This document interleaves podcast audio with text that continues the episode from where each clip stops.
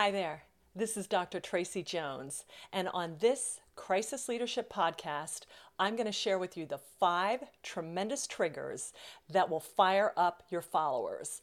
And why this is important for you to learn about is that when a crisis erupts, you're going to see different people step into different roles, roles they maybe had not even thought about before. And what gets one follower fired up may be completely separate. So, this Crisis podcast is going to help you understand what different followers respond to what different roles and how you can put them in the best one possible.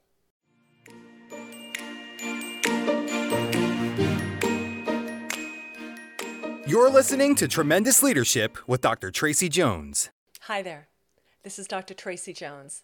And on today's Crisis Leadership podcast, I'm going to share with you the five tremendous triggers that will fire up your followers. So typically, when we hear the word trigger, that has a negative connotation. And granted, a crisis has thrown us into uncertainty, fear, and confusion. So we're already triggered. But did you know that there are tremendous triggers that can actually bring out the best in you as a leader and your followers? And we're going to break them down into this podcast today to the five constructs or triggers that are going to help your people figure out what role they need to be in as you respond to this crisis. And different people are going to step into different roles at this time. So this is really important that you understand what motivates each person to give you their best, actually their 110 percent to get you out of this crisis. So, the topic of my research dissertation was titled Perceptions of Leader Effectiveness in an Organizational Crisis, a case study in follower self efficacy. And what I looked at was an organizational crisis, a merger that went south. And I did a case study, which was 30 interviews of how leaders perceive their followers and how followers perceive their leaders in navigating the way out of the crisis. And self efficacy is a $10 million word for really just motivation. All right. Uh, Bandura is one of the leading uh, researchers in the theory of self efficacy, and I drew quite heavily from him for my research. But self efficacy is defined as a person's judgment of his or her capabilities to perform specific actions that are required for effective performance. So, in other words, it's really how well do you think you can show up and do your job?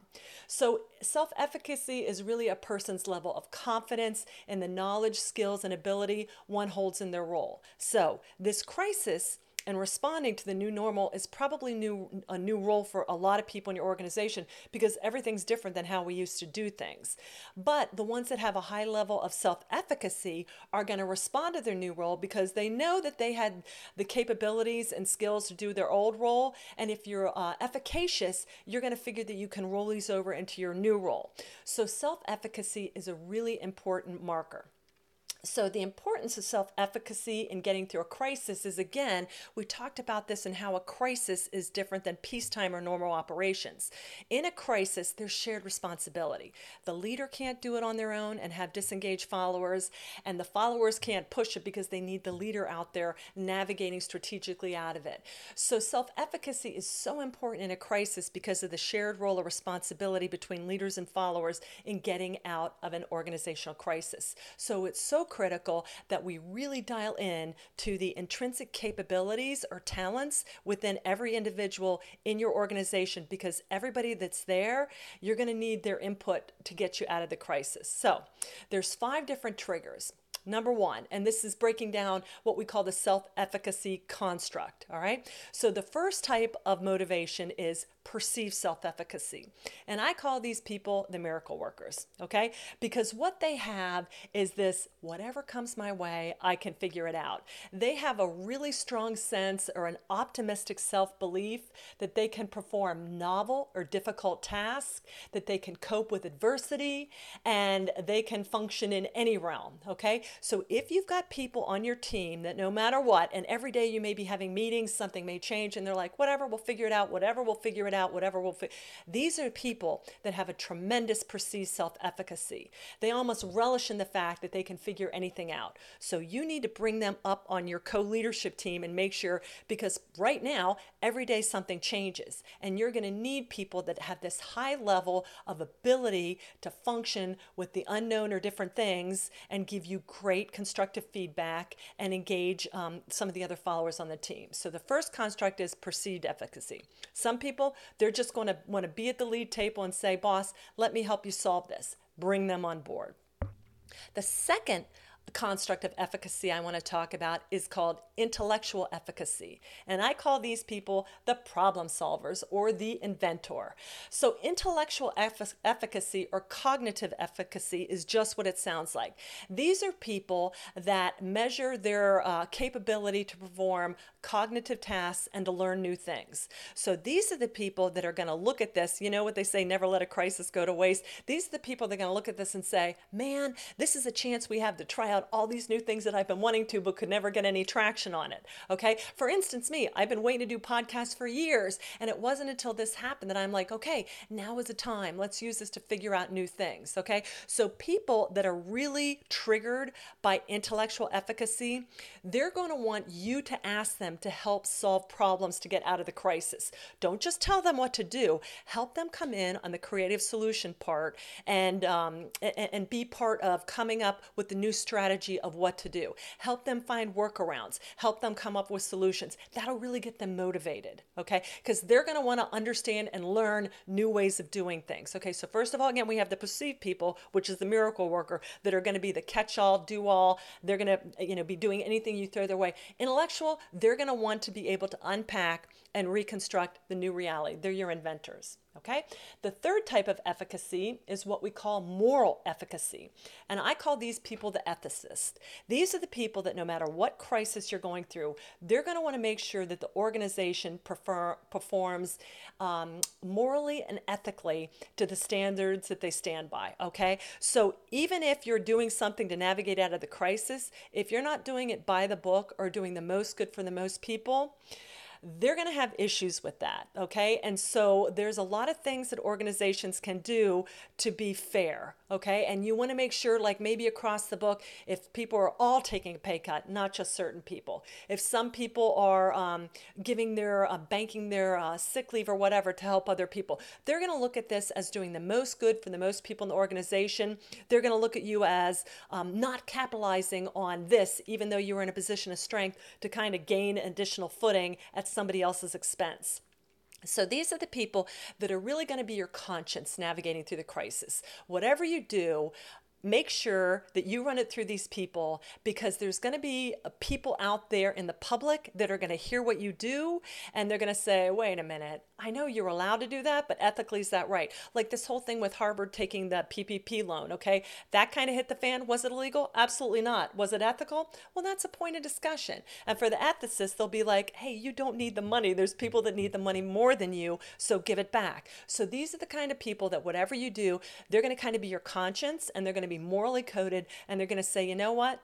It's not a perfect world, but this is the best that we can do. So make sure that you bring them in as you're reviewing the unintended consequences of what you're doing and looking at things that you may not have thought about to make sure you get the, the best good for the, the most good for the most amount of people. Okay, so after moral efficacy and the ethicists, the next type of efficacy is the means efficacy.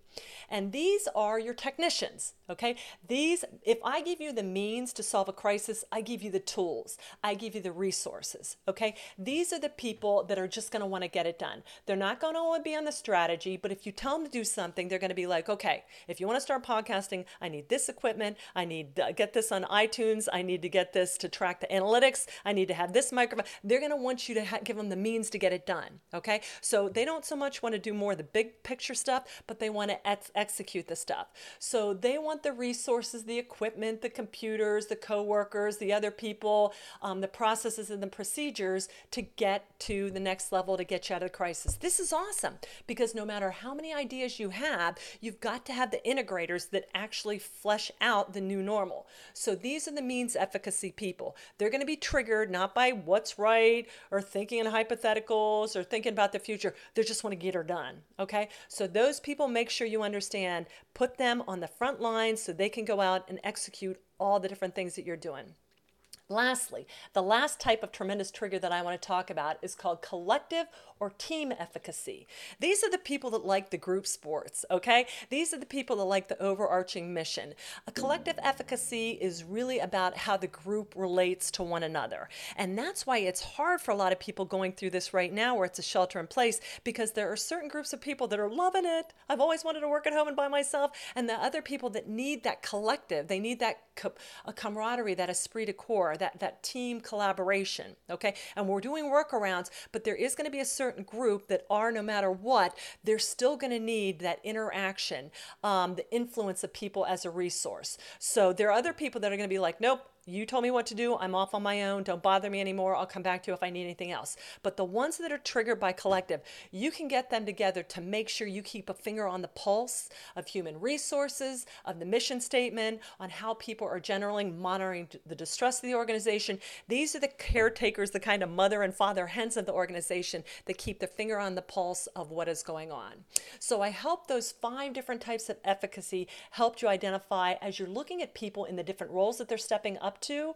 There's different roles. Again, perceived efficacy. This is the this is the miracle worker. Whatever you throw their way, these people should be right in your second, third, fourth in command. Okay? Intellectual efficacy. These are your problem solvers. These are the ones that are going to creatively think outside the box and come up with the design structure for the new normal. Moral efficacy. These are your ethicists. These are going to make sure that you really look at the big picture and that you've considered all the consequences you can to do the, the greatest thing for the greatest amount of good for the greatest greatest amount of people. Means efficacy. These are the people that you need to give the tools and resources to get the job done. And lastly, collective or team efficacy. These are the people in your organization that are going to make sure everybody's still on board and the health of the organization, the DNA still is intact and healthy and robust. So I hope that helped you understand different strokes for different folks. Some of your followers are probably going to fall into uh, different ones of these. Ask them where they want to be involved because if it doesn't do it for them, they're not going to really chip in and help you get out of this. So ask them what they want to do and find out where they can serve best. I hope that gave you some great insights. And if you do us the honor, wherever you listen to podcasts, if you would do us the honor of giving us a five star rating, we would be so thankful for it, for that. And also, please check us out on tremendousleadership.com. Thank you for listening to Tremendous Leadership with Dr. Tracy Jones. Find out more about Dr. Jones at www.tremendousleadership.com. If you've been ignited by something you heard in this episode, let us know by leaving a review for Tremendous Leadership wherever you listen to podcasts, or by sending us a message through www.tremendousleadership.com.